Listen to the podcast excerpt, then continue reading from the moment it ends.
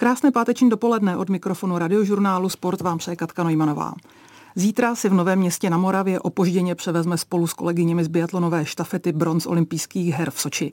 Kariéru ukončila před pár lety a je maminkou dcery Izabely, ale stále je asi naší nejznámější biatlonistkou. Gabriela Soukalová, Gabčo, moc díky za vzácnou návštěvu. Děkuji za pozvání. My si povídáme prakticky před tvým odjezdem do Nového města na Moravě. S jakými pocity tam tentokrát pojedeš? Je to pro mě taková vzpomínková záležitost. Eh, trošičku to beru jako satisfakci za to eh, celoživotní, bych řekla, bojování proti dopingu.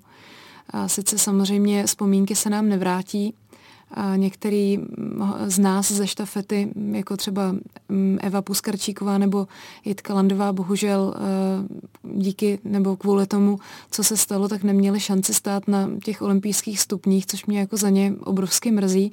Ale na druhou stranu zase si říkám, je to, eh, je to akce u nás doma, budeme moc, nebo budeme mít šanci se potěšit s fanoušky, potkat se, já doufám, že i popovídat se spoustou z nich a taky s lidmi z realizačního týmu, z týmu eh, biatlonu. Řekla bych, že si vážím toho, že olympijský výbor vlastně vymyslel tuhle příležitost, u který ty medaile může předat, protože si myslím, že to bude moc hezký a společně si tam se všemi zaspomínáme na starý časy tam proběhne ceremoniál přímo na stadionu, nebo eh, co je vše naplánováno za oficiality? Eh, měla by tam být, měl by tam být vlastně v sobotu odpoledne eh, ten předávací ceremoniál na stadionu.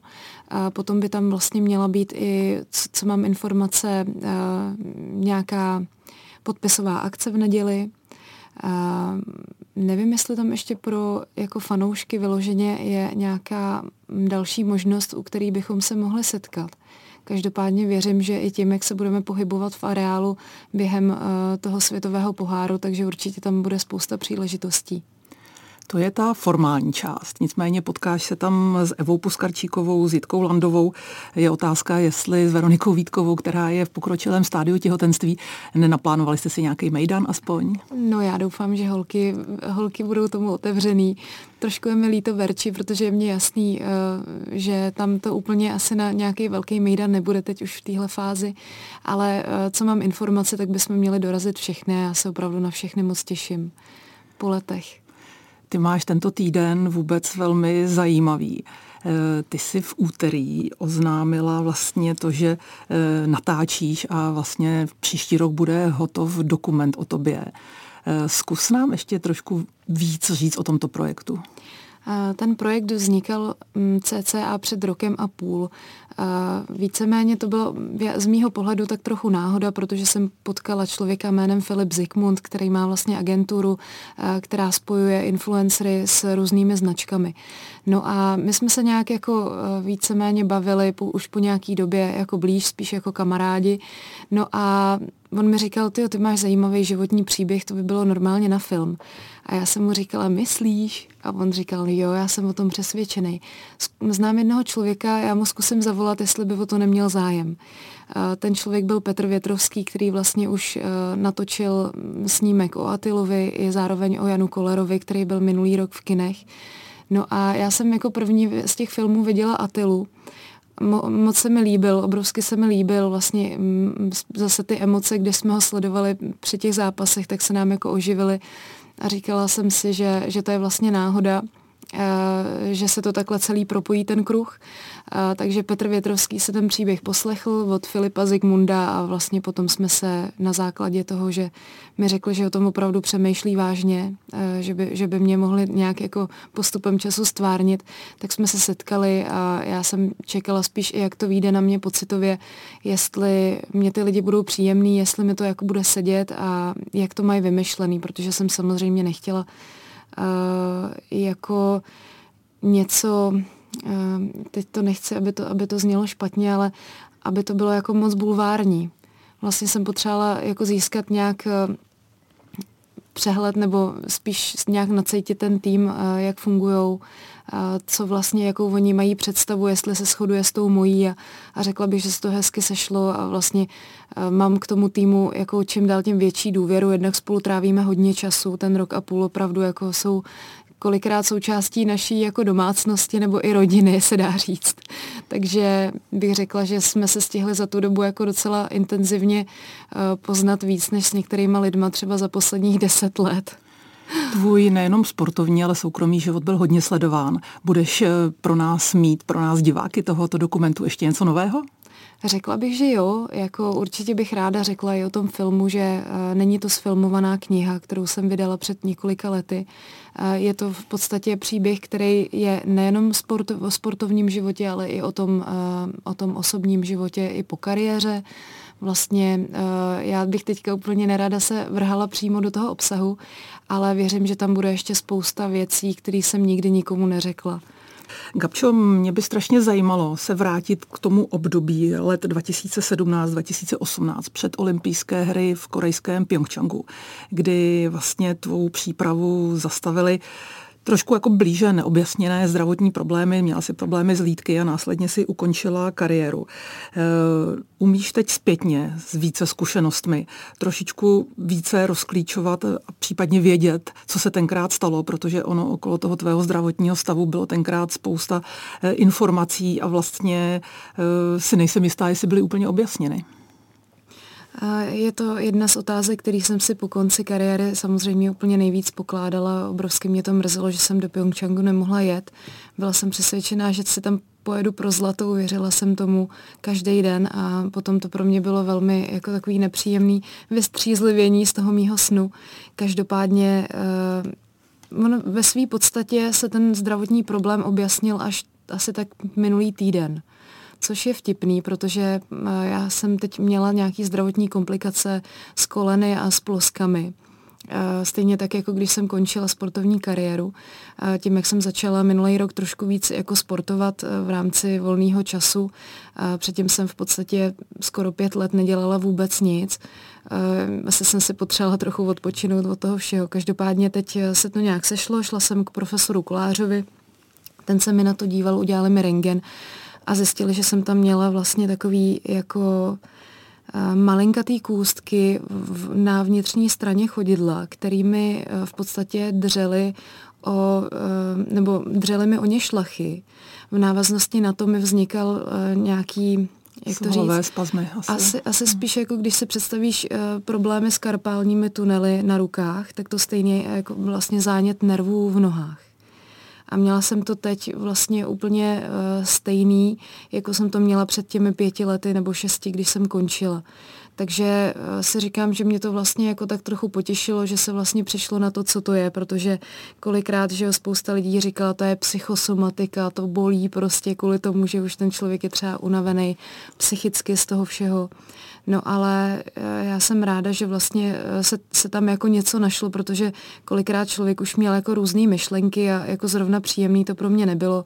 Takže jsem ráda, že jeden rengen vyřešil vlastně celou záhadu a, a, a, a vím, o co se jednalo. No. A tenkrát se rengen nebo podobná vyšetření, které si absolvovala, teď nedělala? Tenkrát se víceméně mm, jako nedělala jako takhle podrobná vyšetření, jako se dělala teď, ale taky, jako co jsem se tak dozvěděla mezi řečí vlastně od pana profesora, tak on říkal, že eh, jako asi spíš od té doby měl několik lidí, u kterých řešil úplně stejný problém. Že vlastně asi do té doby to pravděpodobně eh, nebyl, nebo pravděpodobně třeba neměl asi pacienta s něčím takovým, eh, nebo s nějakým podobným zdravotním problémem. Takže takže co jsem tak vypochopila, nebo věřím tomu, že kdyby ho měl, takže by věděl, o co se jedná. Tím pádem, jako mi taky říkal, že víceméně ho to mrzí, že na konci kariéry se to jako ne, nepodchytilo jinak, že na to jako nepřišel. No. Ty jsi mluvila o tom, že jsi sněla o zlaté olympijské medaily. Přece jenom, ale ta psychika, eh, nebyl tenkrát tlak na tebe příliš velký, nebo nevyvinula si ho ty sama na sebe příliš velký, protože jsi byla o hodně populární, stále si velmi populární sportovkyní a chyběla ti prostě ta zlatá olympijská medaile a sama vím, jak je to těžké odjíždět na vrcholnou akci s tím pocitem, že prostě se od něj čeká zlato. Mm-hmm. No rozhodně příjemný pocit to není, eh, to, to můžu potvrdit. Já jsem se s tím tlakem nějakým způsobem snažila vyrovnat posledních pět let kariéry. Eh, když to tak řeknu, tak eh, Je to v podstatě jako jedna z nejtěžších věcí v rámci, v rámci toho celého závodění, jako v mých očích. Já bych asi neřekla, že to bylo tím, že, jsem, že na mě, ode mě bylo velký očekávání nebo na mě byl jako velký tlak. Asi to byla jedna z věcí. Nicméně uh, bych řekla, že Spíš jsem uh, jako byla bytá, když to tak řeknu, na těch mimosportovních aktivitách, které jsem měla, protože já jsem měla tehdy už obrovské množství různých komerčních partnerů. Řekla bych, že spíš jsem si nechala jako narušit takový ten svůj prostor odpočinku a potom se to vlastně se mnou táhlo a tím, jak člověk že má pořád pocit, že jako je mladý a víceméně všechno zvládne. Já jsem neměla úplně jako zkušenosti s nějakým třeba mentálním vyhořením nebo eh, s, nějakou jako s nějakým velkým dlouhodobým vyčerpáním organismu. Takže jsem vlastně vůbec eh, si na tyhle věci nedávala pozor potom jsem prakticky dojela na to, že eh, jsem se snažila samozřejmě i po té biznisové stránce z toho sportu jako vlastně vytěžit maximum, bych řekla, na, v té době. A možná jako kolikrát musím dát zapravdu i trenérům, který vlastně mě upozorňovali, že třeba i můj program, který už byl tak náročný, tak se neslučoval úplně s mýma zájmama, který jsem měla mimo sport což eh, já jsem nikdy nebyla člověk, který by byl schopný se soustředit jenom na sport.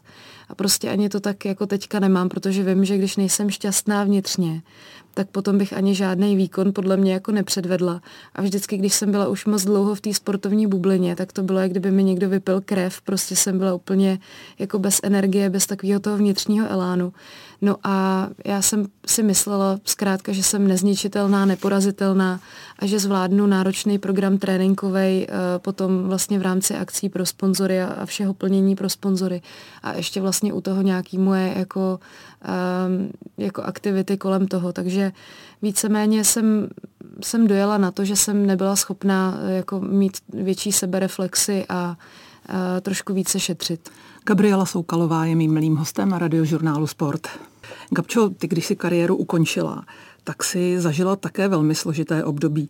Eh, nejdřív velká láska, pak zklamání, rozvod, řešení majetku. Eh, já nechci zacházet do detailů, ale mě by zajímalo, jak teď zpětně vidíš to, aby si vlastně špičková sportovkyně, velmi populární, navíc eh, zvyklá na zář reflektorů, byla schopná najít opravdový vztah, který je založený na kvalitě vztahu, nikoliv na popularitě té sportovkyně. Eh, jaká je tvá zkušenost, případně jestli je přenositelná pro naše následovnice, pro tvé budoucí následovnice ze světa sportu? A to je dobrá otázka. Já myslím, že obecně zkušenosti jsou velmi málo kdy přenosné, jak se tak říká. Dokud člověk nezažije vlastně ty dané věci, tak se to podle mě jako většinou neumí moc představit, nebo to je moje zkušenost osobní. Ale jako je to, to je velice tenká hranice, nebo uh, je těžký najít si opravdu jako vztah, uh, bych řekla i v normálním životě běžným, uh, který bude založený na těch správných hodnotách.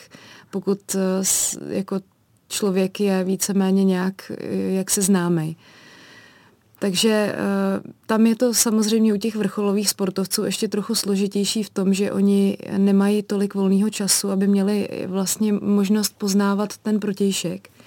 Uh, to si myslím, že byl v běžném i kámen, životě. V běžném životě. To byl i kámen úrazu, jako třeba si myslím v mém případě, protože uh, začala jsem si to uvědomovat všechno, když jsem ve finále tu kariéru ukončila, nebo jsem byla s těmi zdravotními problémy doma a teď vlastně docházelo k tomu, že my jsme spolu najednou byli každý den. A nebylo to něco, na co by jsme byli tehdy zvyklí, protože jsme se viděli víceméně třeba jednou za 14 dní, když se poštěstilo o víkendu. Všechno bylo vlastně několik let hrozně hezký. Člověk neviděl ty stěnné stránky v té době a taky hlavně člověk, že ho neměl tolik zkušeností. Byla jsem víceméně jako o, pár let mladší, než jsem teďka takže jsem si ještě spoustu věcí jako hodně malovala. No a potom, eh, kdybych měla najít nějaký recept, tak je to prostě asi, řekla bych, taková trochu větší opatrnost, eh, opravdu myslet na to, že eh, je potřeba si kus toho života spolu odžít, poznat se ve všech možných situacích, i v těch jako krizovějších. Um, Řekla bych, že to všechno prozradí a ukáže čas, no, že to je nejlepší rádce potom. Na to se nějak rozhodovat, jestli to je ten pravý vztah. Vnímáš to, že je i pro vlastně partnera, a nejenom tvého, ale obecně partnery úspěšných žen těžké být vedle ženy, která je velmi sledovaná, velmi populární, obletovaná. Eh, jak se s tímto vyrovnáváte třeba teď? Vnímám to tak. Eh, myslím si, že je to pro tu mužskou část jako možná o něco ještě těžší, než když je to naopak, když vlastně v tom páru je výrazn, výraznější nebo úspěšný muž. Každopádně já si myslím, že teď to vnímám tak, že zatím jako jsem tam nenašla žádný indicie, že by uh, s tím jako byl nějaký problém. Řekla bych, že je výhodou to, že v podstatě dneska už víceméně můžem, můžu žít jako normálnější život, než to bylo před těma třeba pěti rokama, kdy jsem končila kdy opravdu to bylo kolikrát uh, jako na úplně jiný rovině toho, že člověk se opravdu jako rozmýšlel třikrát, jestli vůbec půjde někam do restaurace na oběd, protože uh, si musel s tím uvědomit, uh, že ten osobní klid tam třeba úplně mít nebude. Dneska je to v pohodě, žijem si, jako bych řekla, hezký život, a občas se někdo zastaví na slovíčko, ale jako je to únosná už pro mě rovina, je to hezký vlastně, teď, teď si to teprve začínám nějak užívat. A i v návaznosti na to si myslím, že přítel je z těch lidí, který uh, bych řekla, že umějí dobře pracovat se svým egem, jakože, že to má pod kontrolou, že to má jako docela zpracovaný hezky, uh, zatím to takhle vnímám, tak doufám, že mu to vydrží.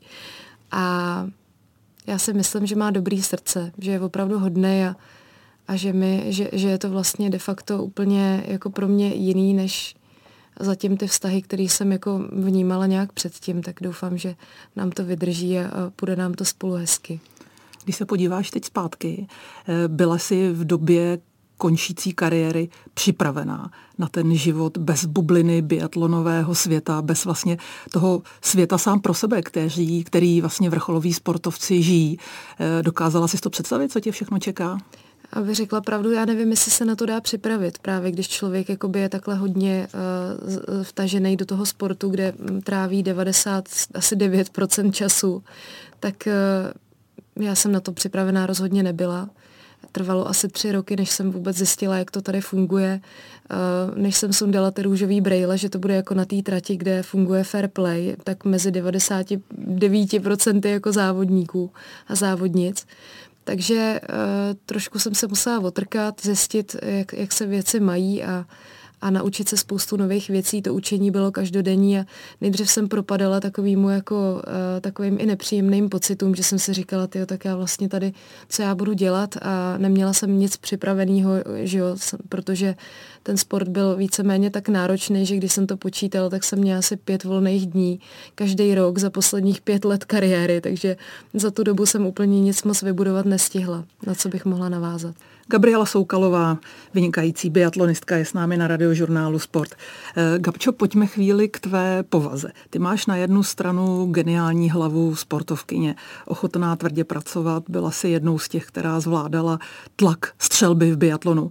Na druhou stranu sama o sobě tvrdíš, že si trošku roztržitá a tvoji kariéru provázely různé drobné nehody. Jednou si odnesla Ondrovi Moravcovi liže místo svých, eh, s hůlkama si měla problémy a tak dále. Jak ti tato tvá povaha komplikuje i třeba soukromý život a jak komplikovala ten sportovní?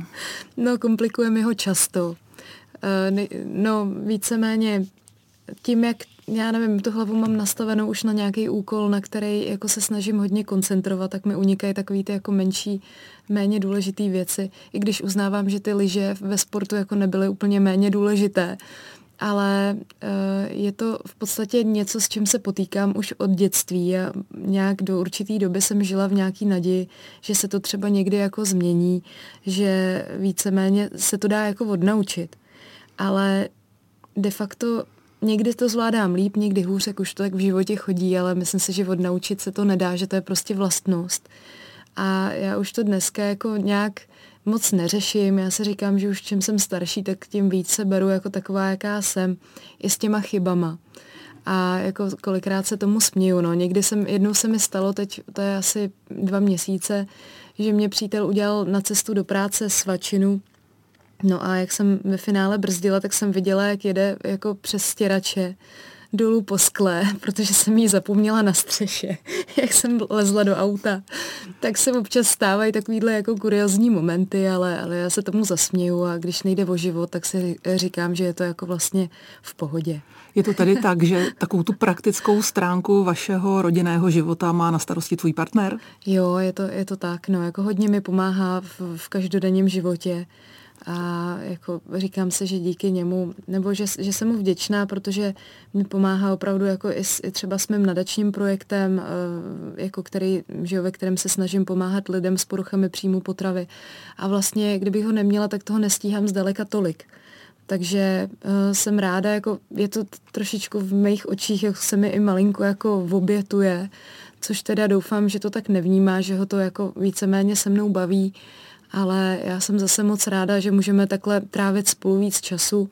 A když pracujeme spolu, tak je to pro mě ideální, že můžeme být parťáci každý den a i někdy brát sebou malou do práce, což mi připadá super. Vlastně snažím se s ní trávit maximum času, nebo oba dva se snažíme. Takže eh, jako si říkám, že je to, že je to pro nás takový jako hezký období. Ty jsi všechny své určitě blízké rodinné příslušníky k smrti vyděsila tou příhodou, která se ti stala loni eh, v Livinu, kdy mm. si vlastně skončila v noci v horách a našli tě až druhý den. Myslíš, že i to, že si vlastně udělala v nějaký okamžik špatné rozhodnutí souvisí s tvou povahou, nebo že to byla opravdu jenom velká schoda náhod? Možná, že to souvisí i s povahou, jako to zase víceméně, já jsem totiž nebyla moc jako obezřetná, já jsem celý život vyrůstala v horách, pořád jsem jako vlastně někde jako lezla, někde jsem ve finále se nedostala do podobné situace, takže jsem asi nebyla úplně ani dost opatrná. Ve finále jsem podcenila ty hory, kdy tam souhra, že jo, toho, že víceméně se mě postupně, že jsem byla v novém neznámém prostředí, kde jsem jako ne, neznala úplně jako moc dobře směr. Potom tam nebyl signál, vlastně eh, tím pádem mě to rychle, eh, mě ten mobil se vybíjel eh, během toho že jo, hledání té aktuální pozice a toho směru, kam jsem se měla vydat. A potom taky víceméně jsem si předtím nenastudovala mm, ten terén kolem, protože jsem tam zjistila, že Směr jsem třeba sice na té trase, kde, kterou jsem si vybrala, měla správný, ale ta trasa byla jako jenom určená k vyhlídce nad to jezero, ke kterému já jsem se potřebovala dostat, ale už se tam nedalo dostat k tomu jezeru samotnému, kolem kterého vedla cesta vlastně do Livině, do toho městečka, kde jsme měli, kde jsme byli ubytovaní. Takže tam byla jakoby souhra mnoha, mnoha událostí no, v rámci toho dne. Byl to teda zkušenost jako blázen pro mě. Eh, Gabčo, tebe mimo jiné po konci sportovní kariéry zlákal i svět showbiznisu. Eh, je to něco, co se dá porovnat třeba se světem sportu, nebo je to úplně jiný svět? Eh, řekla bych, že víceméně těch paralel tam asi není úplně tolik, jak jsem si možná do určité doby myslela, i když nějaký tam určitě jsou. Každopádně pro mě to byla zajímavá zkušenost. Naučila jsem se na tom, bych řekla, spoustu nových věcí a já jsem tak nějak jako úplně nevnímala, že Eh, vstupuju jako tím do nějakého světa showbiznesu, je fakt, že do určitý doby jsem ho vlastně vůbec nesledovala, protože eh, já moc nemám v povaze jako řešit to, co dělají ostatní lidi, já tak nějak mám do starostí sama se sebou a, a řekla bych, že, toho, že mám těch projektů, kterým se věnuju opravdu hodně, takže tohle vůbec nestíhám sledovat. Na druhou stranu, jako jsem si říkala, že to je pro mě zajímavá zkušenost i z hlediska toho, že se na to můžu hezky naučit Eh, třeba víceméně mluvit na veřejnosti. Není to úplně vlastně věc, kterou bych dělala nějak do ví jak ráda. Takže jsem si říkala, že mi to zase možná po téhle profesní stránce jako někam může posunout. A řekla bych, že, nebo doufám, že se to jako postupně nějak stává, že se to zlepšuje všechno. Je to třeba pro sportovce nějaká nová výzva, protože my sportovci jsme zvyklí přijímat výzvy, čelit i vlastně tlaku, protože živé vysílání je určitě docela velký tlak. Eh, je to něco, co právě třeba tě naopak svět sportu připravil na to v ten okamžik prostě podat výkon? Eh, rozhodně. Sport je jako pro můj život asi důležitější, než jsem si kdy myslela, protože těch vlastností, které mi dal do té pokariérní etapy, tak si myslím, že je opravdu hodně. Na nějaký tlak na sebe jsem byla prostě spoustu let zvyklá. Tohle je teda trošku jiná, jiná disciplína, ale řekla bych, že jsem tam uplatnila hodně věcí ze sportu. Ve finále i to, že se dostávám jako z té komfortní zóny, tak si myslím, že mě hodně posouvá. Dřív možná bylo jednodušší to, že zazněl startovní výstřel, člověk tak nějak tu nervozitu ze sebe rychle tím pohybem jako sklepal. A tady já jsem měla pořád tendence se jako rozběhnout nebo se nějak rychle jako pohnout i během té moderace, abych to ze sebe dostala taky, ale tam to úplně tak dobře nejde. Navíc je to live a ještě jako z paměti není tam čtecí zařízení v mnoha vstupech což pro mě, která si jako mám problém vzpomenout, co jsem měla ráno k snídani, tak není úplně jako jednoduchý, ale šla jsem do toho po hlavě, protože je to výzva a já výzvy přijímám a chci se posouvat v životě. Ty s moderováním končíš. Bylo ti v tomto světě dobře? Na jednu stranu krásné šaty, make-up, eh, na druhou stranu eh, možná vztahy trošku jiné než ve světě sportu? Bylo mi tam hezky a jako musím říct, že lidi, který jsem tam potkala během, během téhle asi víc než dvouletý etapy, jestli dobře počítám, tak uh, jsem se opravdu hodně oblíbila. Budou mi moc chybět, ale jako věřím, že pořád zůstaneme ve spojení, že se ty vazby jako nepřetrhají. A vědí, že, nebo já jsem jim říkala, že jsem vděčná, že vlastně cokoliv budu moct i dále jako pro ně udělat, takže jsem tady a, a věřím, že, že se budeme dále jako uh, nápomocní takhle vzájemně a budeme budem se občas na nějaký kafíčko scházet. Eh, výsledky ve sportu jsou podstatně lépe měřitelné než mm. výsledky moderování nebo práce v showbiznisu. Eh, jak si tohle to vnímala? Prostě eh, buď ve sportu seš buď dobrá, nebo si prostě prohrála. Tady seš mnohdy závislá na hodnocení fanoušku. Co je pro tebe přijatelnější? Mm, sportovní výsledky jednoznačně. Tam není o čem diskutovat právě. Takže eh, to je jednodušší. Zároveň teda bych řekla, že i nějakou dobu jsem se musela po tom konci kariéry srovnávat s tím, že najednou tam ty výsledky jako nejsou. Že se to nedá měřit, protože eh, člověk byl zvyklý se podívat do analytických výsledků a viděl, jako kolik dostal od nejrychlejší závodnice běžecky, nebo ve který pasáži mohl nějak udělat něco jinak, eh, zrychlit, změnit jako tempo, nebo já nevím. Každopádně tady to nebylo měřitelný. Takže uh, mi to vlastně ve finále pomohlo v tom se víc zaměřit na svoje pocity z té dané činnosti, protože si říkám, že ty jako nám napoví, uh, bych řekla, asi nejvíc. Aby člověk byl opravdu vnitřně v pohodě s tím, co dělá. Aby víceméně, když to cítí, že to prostě zrovna v ten den bylo dobrý, tak když jsem se potom na to dívala zpětně, tak jsem si říkala, jo, tak dneska bych se mohla i pochválit, jako nebylo to špatný. A řekla bych, že je to vlastně jako pro mě v mých očích dneska trochu toxický se furt jakoby až, až uh, každodenně skoro srovnávat, jak jsem to dělala dřív, že jsem pořád potřebovala ty čísla, ty grafy, ty jako uh, nějaký výsledky k tomu, abych se uměla pochválit, abych se sebou byla spokojená. Teď jsem vlastně spokojená, nemusím jako dělat vůbec nic, stačí mi, že se ráno zbudím a dám si kafe.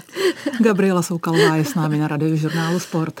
Gabčo v Novém městě startuje světový pohár, ale za rok tam bude mistrovství světa v lyžování, obrovský svátek českého sportu a samozřejmě biatlonu. Nabízí se mnoho rolí, v kterých bys tam mohla za rok být. Umíš mi trošku prozradit, jestli tě tam uvidíme, případně tu tvoji roli přiblížit? Uh, víceméně teď uh, asi můžu říct, že mě tam jako uvidíte. Uh, samozřejmě ne na, na té dráze jako takový, jako ve startovním poli, ale teď jsme si pár dní zpátky plácli na to, že vlastně bych měla být součástí přenosu, součástí televizních přenosů. Víc neprozradím, tak doufám, že se to bude divákům líbit. Přesto ale byla obecně zaznamenána tvá zvýšená sportovní aktivita. Mimo jiné jsme se viděli na Jizerské 50. Eh, vypadala si na lyžích moc rychle. Eh, jak vlastně cítíš aktuálně svoji sportovní formu a svou výkonnost? Eh, přece jenom je to sice pár let, co si skončila, na druhou stranu si pořád strašně mladá. Eh, to se hezky poslouchá, jsem mladá. Já to tak moc... Sportovně mladá. No jasně, že to, já to takhle úplně moc jako nevnímám. Eh, je to už hodně dlouhá doba. Teď jsem opravdu zvýšila sportovní aktivitu minulý rok, protože jsem si říkala, že eh, je to jedna z mála věcí, které mi vždycky udělají ten jako úsměv na tváři, když se můžu hejbat a mm, jako trávit hlavně čas v přírodě. Takže jako užívám si teď ten čas, že opravdu můžeme třeba jít ať už s partnerem na skialpy nebo opravdu na ty běžky, eh, dělat jako i trochu jiný sporty. Takže eh, to určitě jo. Na druhou stranu teď teda sbírám, eh, řekla bych, trošku známky takového opotřebení na, na svém těle potom po té sportovní kariéře, takže bych měla jít vlastně už příští týden na operaci menisku protože mi to vlastně odneslo koleno a, a řekla bych, že těch částí jako na mém těle je jako víc, no, takže uh, určitě nemám jako nějaký ambice závodní už do budoucna, ale i když jako spousta lidí říká, že u mě jako nikdy není nic jistý, takže třeba to se může stát, že třeba si řeknu za dva měsíce, za půl roku, že to je dobrý nápad a ještě tam skočím. Jako vlastně život mě naučil, nikdy neříkej nikdy, ale na druhou stranu jako teď to není něco, na co bych hlavně měla jako čas, protože mám pracovně jako spoustu uh, aktivit a je to pro mě časově hodně náročný, takže uh, asi napřed by teda musel předcházet nějaký jak, jak bych řekla, prostor, proto se tomu sportu jako věnovat ještě na úplně jiný úrovni, než se mu věnuju teďka. Tak je mi jasné, že u tebe nic není jisté a co bude v tuto dobu za rok, nám asi neřekneš. Ale co mi určitě řekneš, je to, eh, jak se vyvíjí lyžařská kariéra tvé dcery. Já viděla na Instagramu její první krůčky a příslip toho, že tady máme další lyžařský talent. No, eh, já jsem čekala, že bude hodně padat. My jsme jí teď dali pár dní zpátky poprvé na lyže. Vzali jsme takový ty, že jo, široký, jak sněžnice pomalu, ale tak pro ty malé děti, jako bych řekla, že je to ideální. No a mě obrovsky potěšila, protože ujela stadion na Bedřichově a ani nespadla. Takže jsem si říkala, že to snad není možný, že už jsem pochopila i e, takový ty hlášky mých rodičů, kde mi tvrdili, že poznali, že mám talent na běžky, když mi byly dva roky. Když tak jsem ty stála. už to poznala taky. No a já jsem si říkala, tyjo, takže bych jim jako trochu rozuměla, protože jsem viděla ty jiný děti kolem a oni poměrně jako byly třeba větší a docela padali. Tak jsem si říkala, ty ona jede, jako, nebo jede, jako to je silný slovo, jako šoupe nohama, ale na to, že je poprvé vlastně na těch lyžích, tak mi to přišlo jako uh, překvapivý tak uvidíme, jestli to bude bavit no, do budoucna. Tvoje maminka byla skvělá lyžařka, sportovkyně, olympionička. Eh, ty jsi biatlonovou mistrní světa. Eh, jak vlastně budeš plánovat, nebo těžko se dá plánovat, ale jak budeš vlastně napomáhat své dceři eh, k tomu být případně také úspěšnou sportovkyní, nebo je to něco pro tebe absolutně nepřijatelného, že by se vlastně dostala do stejného světa jako ty? No, teď pár let zpátky jsem si říkala, že až jednou, jestli jednou budu mít děti, tak je nikdy prostě do, na vrcholový sport bych nedala. Ale teď, čím jsem starší a jako vnímám to, jak funguje uh, svět uh, kolem, tak bych řekla, že ten svět sportu je ještě opravdu jako hodně milosrdný. Uh, asi by mi nevadilo, kdyby si vybrala sport a chtěla se mu věnovat nevadilo by mi ani kdyby se ho vybrala závodně, prostě za předpokladu, že jí to bude bavit a že bude dělat nějakou činnost, ať už to je cokoliv, eh, jako s tou radostí a láskou, tak já jí v tom budu moc ráda podporovat. Pokud by to byly běžky nebo jako biatlon, tak si říkám, že že by mě to asi potěšilo, ale zároveň, i kdyby to byl jiný sport, tak, tak mě to bude těšit taky, takže uvidíme. V tom biatlonu a nebo lyžování si umím představit, že třeba bych jí mohla občas jako uh, trošku pomáhat s těma s mýma zkušenostmi, který s tím mám, ale pokud bude paličatá po mně, tak si myslím, že ani zkušenosti jako v tom nepomůžu a stejně se to udělá po svým, takže uvidíme. Páteční finish na radiožurnálu Sport bohužel končí. Já děkuji Gabriele Soukalové za to, že za námi přijela, strávila s námi krásný čas a užij si nové město na Moravě. Děkuji moc, děkuji všem, všem posluchačům, přeju krásný víkend. Děkuji za pozvání.